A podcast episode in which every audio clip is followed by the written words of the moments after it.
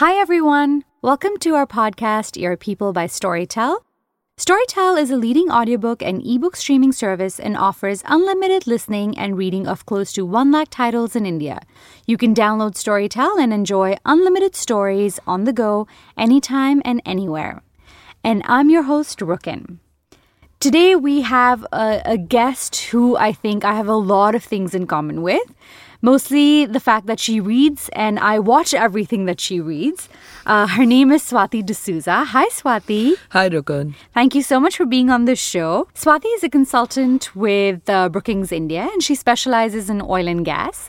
And when you meet Swati face to face, you would have never thought that she is as obsessed with fantasy fiction as I am. So, without any further wait, let's get on to it. Um, every Mondays, we are all waking up in India to our friends Jon Snow and Daenerys Stormborn. Uh, I know that you were really pissed because you were one of the few people who had initially started reading these books and then the show Game of Thrones came on board and you were like and ev- when everybody was talking to you about it you're like uh been there done that. Tell us more about that swati. Um, thanks Rukun for having me on the show firstly. Uh, I think there are a lot more people who've read it, yes. uh, not one of the few. But uh, in my social circle, it was fun. Especially, you know, the episode on Red Wedding, everybody's like, oh my God, what happened? And I'm like, haha, suckers, I already knew this. So, uh, the first four seasons were all about do not tell me what happens next. Oh my god, is he going to live? Is he going to die? Do you know? But wait, don't tell me since you know this I'm so happy I didn't know you then. so it was that. Um, I think uh, I really love the books, and uh, I actually read Game of Thrones. I when I just finished reading Robert Jordan's Wheel of Time, and Wheel of Time is very black and white in terms of its characters. Uh, and Robert Jordan was um, he's a great author, and I really loved his labor of love the Wheel of Time series. It's 14 books. Um, but when I picked up Game of Thrones, uh, a Song of Fire and Ice, please. Uh, when I picked up a Let's song, get more purist right here. Yes, when when I picked up a Song of Ice and Fire, my first reaction was, "Wow, this is so great," and my second reaction was, "Wow, like character perspectives." You know, because you have each story that goes forward with uh, uh, and and there's a character that's talking about it and the way you know it it requires a really really creative and well thought mind to connect these strands together um, i am actually one of the few who were was incredibly sad that Martin has not released the sixth book. But I also understand because if you've read books one to five, uh, he's gone in an in in in in a number of directions across uh, Westeros and the other side where Dany's still there. In the book, she's not yet crossed, guys. So uh, you know where Dany's still there, and you know to tie that entire thing together in my opinion, I don't think two books are enough. I think he'll uh, he will have to look at breaking two to three, which is why, from what his blog says, this the Winds of Winter is about 1,000, 1,200 pages. Um, but yeah. In the books, and, and I mean, I have to apologize for my ignorance. Uh, are Dany and Jon Snow together? yet? Uh no. In the books, they are actually st- uh, Jon Snow is dead in the books. You know the scene where uh, okay, the, the, this is where we end this conversation. Yeah, yeah, the watch stabs him. That's where Jon Snow is. Uh, Stannis is still alive because he's just started marching towards Winterfell. Uh, we don't know what happens to him. Dany has flown off on Drogon uh, after the Meereen yes. pits, and no idea what's happening there either. Okay, so, so, for the fans out there and for all of us who are obsessed with going on YouTube and finding fan theories, uh, in one line, what is your prediction for the series? And if it comes true, all the people listening to this will all hail Swati. Uh, I look. This is my uh, uh, this is my understanding of the books and the series where it's come. One, I think. Uh, hell high water, but Dany's going to sit on the throne. Um, I think Drogon is going to die uh, because to to my mind, magic is leaking out of Westeros.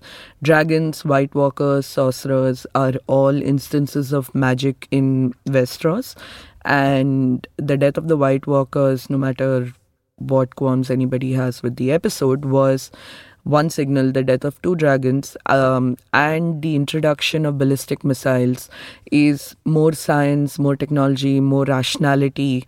And rationality doesn't hold the same place as magic because magic is belief and rationality is science, which asks, which questions every belief. So, to my mind, Dany is going to die. Uh, sorry, Dany is going to sit on the throne, Drogon's going to die, and Dany is going to be pregnant. Ah. Okay, but uh, you know, saying going back to something you had told me earlier when before we started the podcast, you said that this is very similar to how Tolkien also took his uh, Lord of the Rings. Yeah, because I mean, uh, that's where.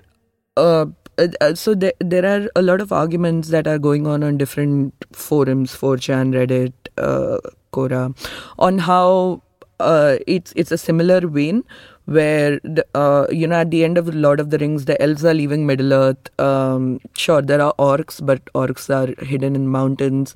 Uh, magic is leaving Middle Earth with all the bearers who uh, of the of the Fellowship who are walking out, uh, who are sailing away, um, and you it, it sort of builds that narrative that this is the age of man and age of man has never been associated with magic. Yes. Whenever we talk about magic we talk about elves we talk about dwarves we talk about dragons we talk about um, high priestesses. high priestesses. Th- things are not magic. Like even in harry potter for example which is still magic you have a hippogriff.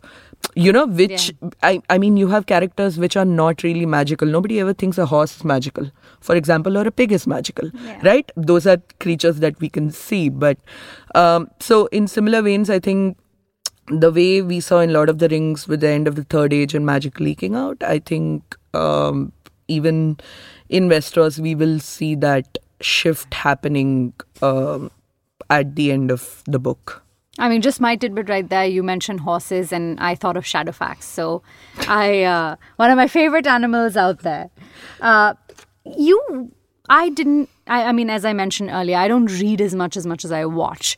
Uh, but you were talking about this subculture or within fantasy fiction, which is about uh, dark uh, fantasy fiction, which is sci-fi, high world, which is more about magic.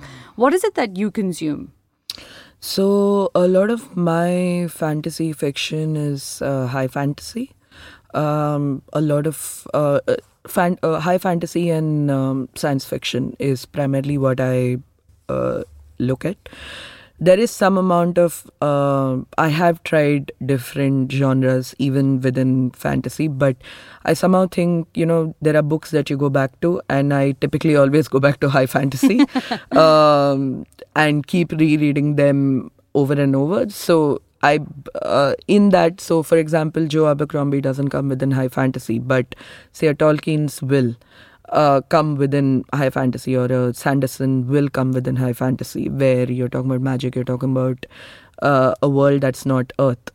And you're talking about magic in this world, uh, world building. So a lot of authors go into world building, and well, Pratchett built an entire universe.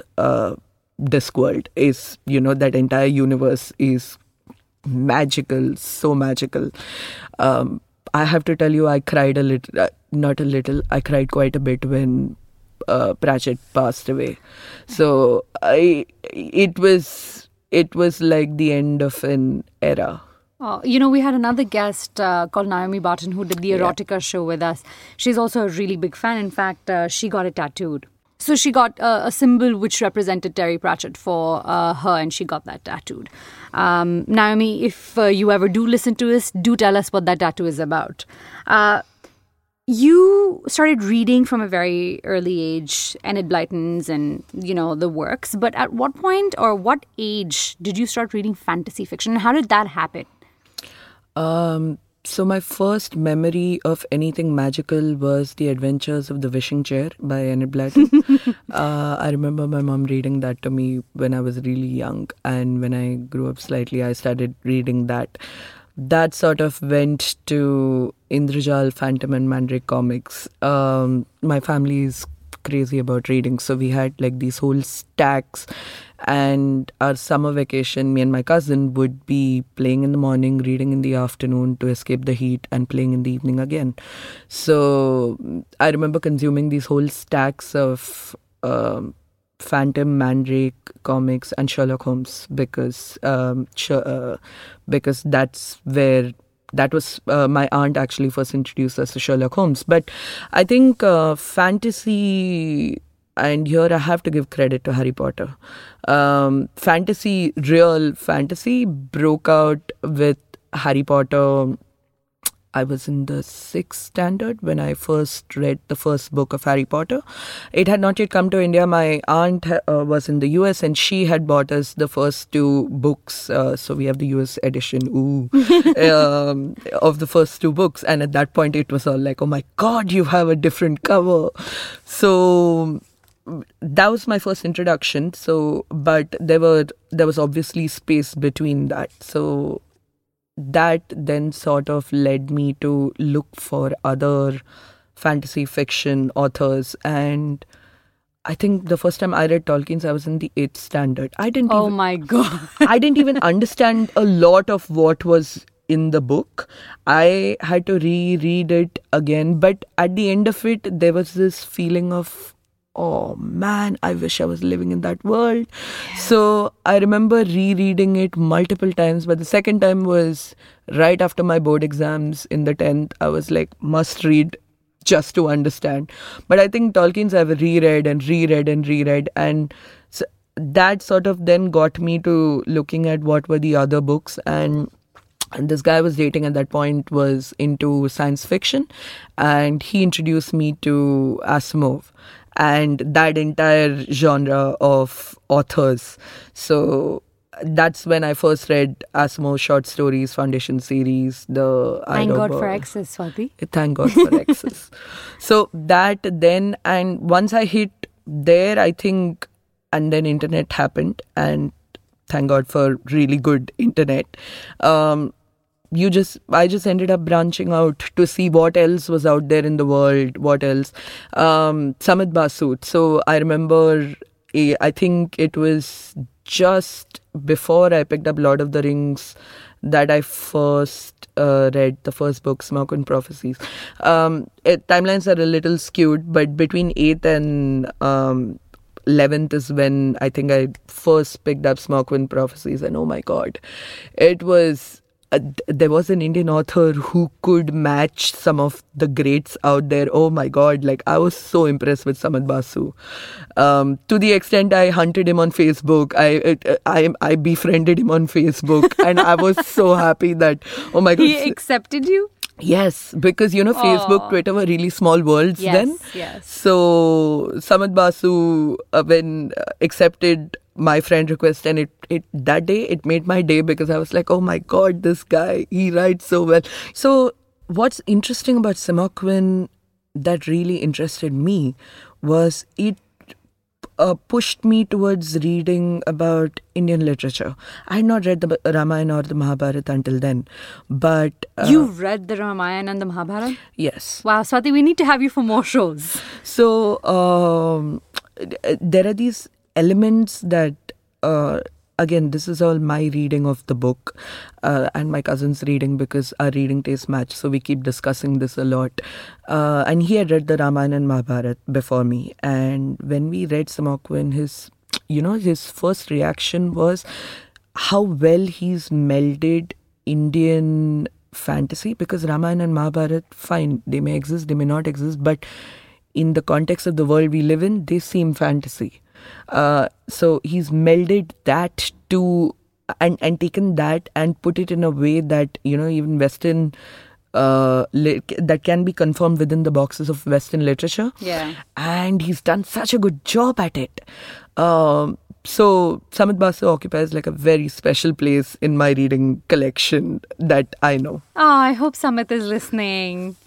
Uh, it's so interesting. We've had so many guests on the show who talk about getting introduced to these subcultures so early on. And I must tell you, you know, I was growing up in Toronto. I discovered books purely because I was really bored and my parents didn't let me watch so much TV.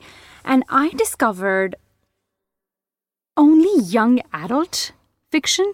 And i have to tell you the young adult books that i discovered in high, like fantasy i don't really consider them fantasy anymore. I think they are love stories and teenage romances which have some elements of supernatural. Yes. And i now i mean at that point i was obsessed with them. I would shut the bathroom door and keep reading all night long because my parents wouldn't let me read my own bedroom. Well, you know, they wouldn't like me to read all night long.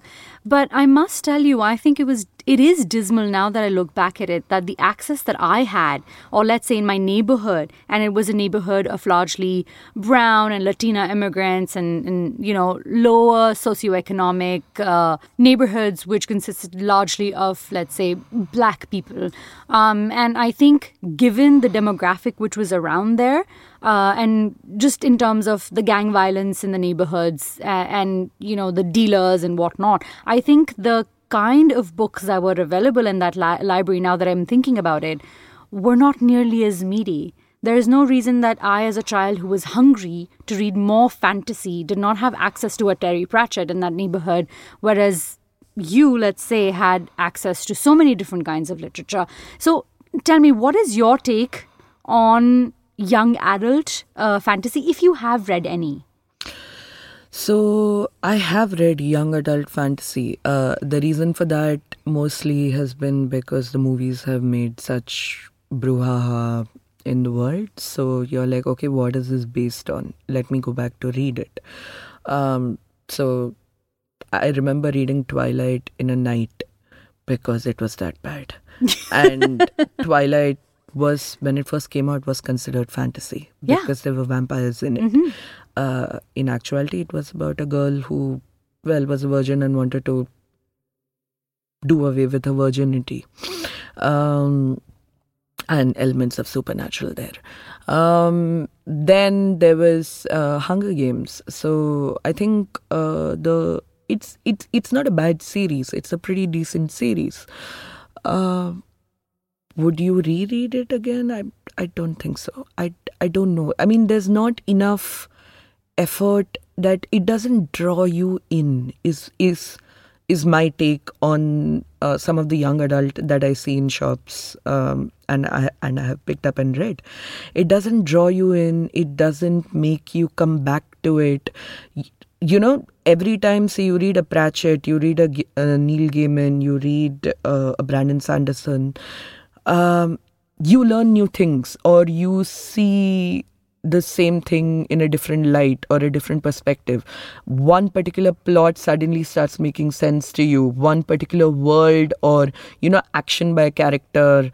And there are nuances to world building that you suddenly start understanding, um, which for that matter, you don't have. Uh, I mean, in Roswell High, which is yeah, what I used to read. I, I mean, a lot of it is just on your in your face uh, Hunger Games is completely in your face. There is very little nuance to Hunger Games, and uh, I think that sort of gives fantasy fiction a bad name because then you think because then it becomes a genre that's classif- that's that's classified for children and not for adults, and adults should read more serious stuff. Um, but pick up a Pratchett. Pratchett is Philip Pullman. Philip Pullman. Yes. Oh my God, I am in love with that Lyra girl. Yeah.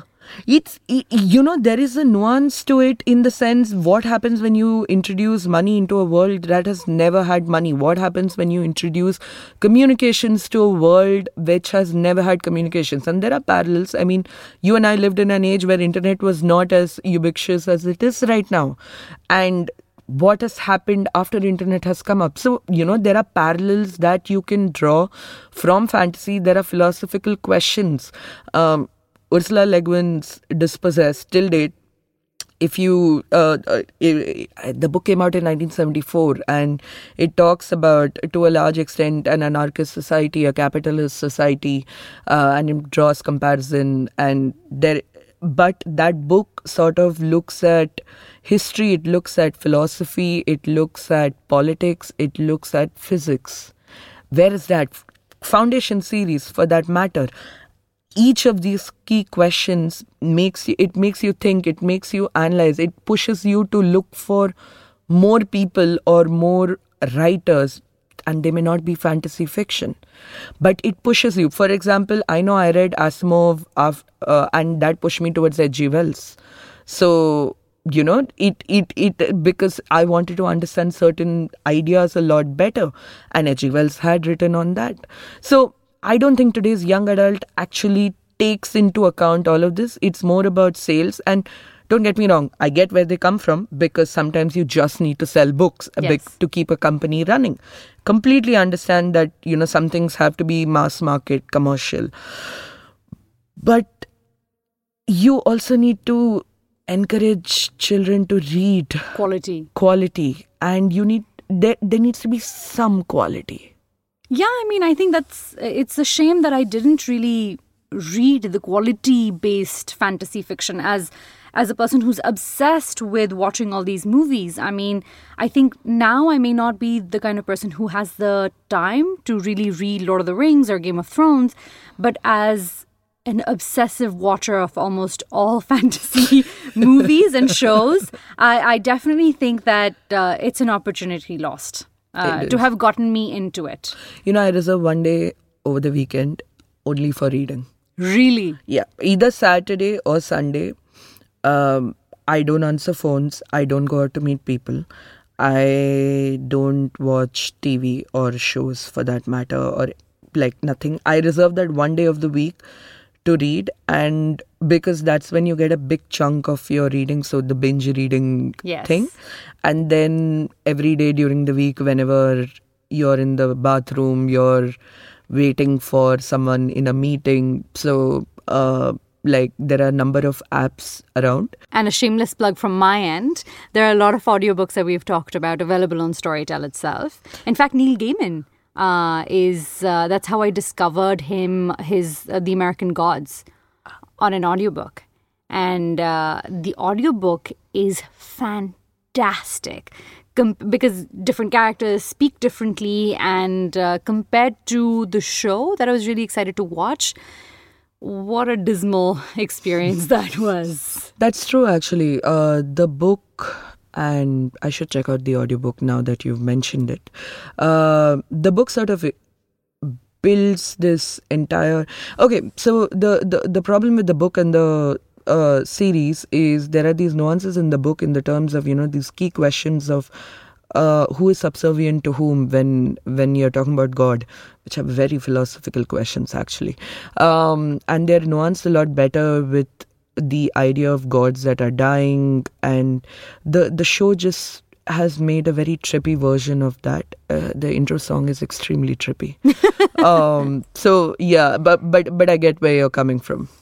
So we've talked a lot about uh, books and different kinds of authors today but barring just one female author i didn't hear you mention a lot of other we- female writers. Do you think it's because you don't enjoy the kind of fiction that you may have come across having been written by women, or do you find it difficult to access books written by women? Or and are there a lot of books written by women in this uh, genre, according to you? Actually, according to me, uh, so in my experience, it's I haven't come across a lot of women authors who write good fantasy fiction. There's Trudi Canavan that I read, and that was just romance with fantasy fiction. I mean, you know, it's not as bad as Twilight, but to a large extent, it was not that great.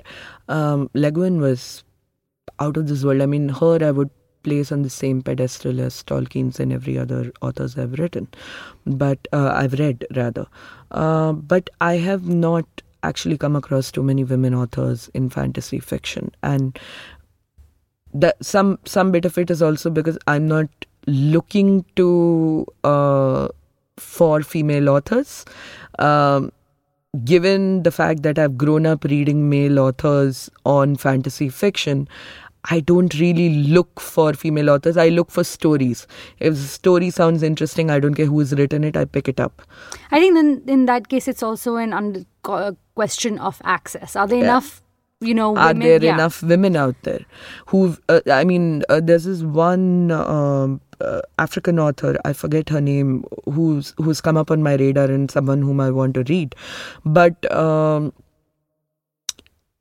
i've not had the access to a lot of female authors writing fantasy fiction as i've had to male authors they're a lot more visible if i could use that term. Absolutely. I mean without leading you there that that was my yeah. They, they are well. a lot more visible. And uh, when you're just being introduced you will just pick these guys up.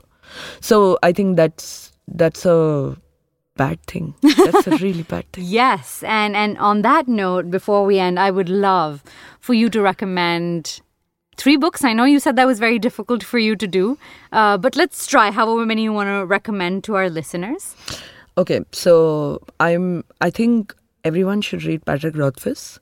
Uh, whoever's not heard of him, he's a really good writer. He takes a very long time to write his books, but when you read his books, it's a labor of love. So you know that he's put in. I mean, there are times that you know it's poetry more than prose what he's written. So please.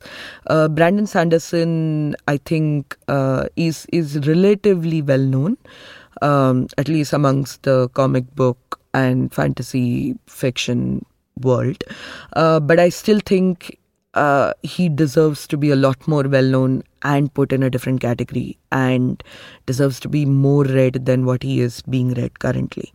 So, these two guys, and um, I, I the, the rest of them are a lot of names that people have heard and the names that I've spoken about during the podcast. So I'm not going into that.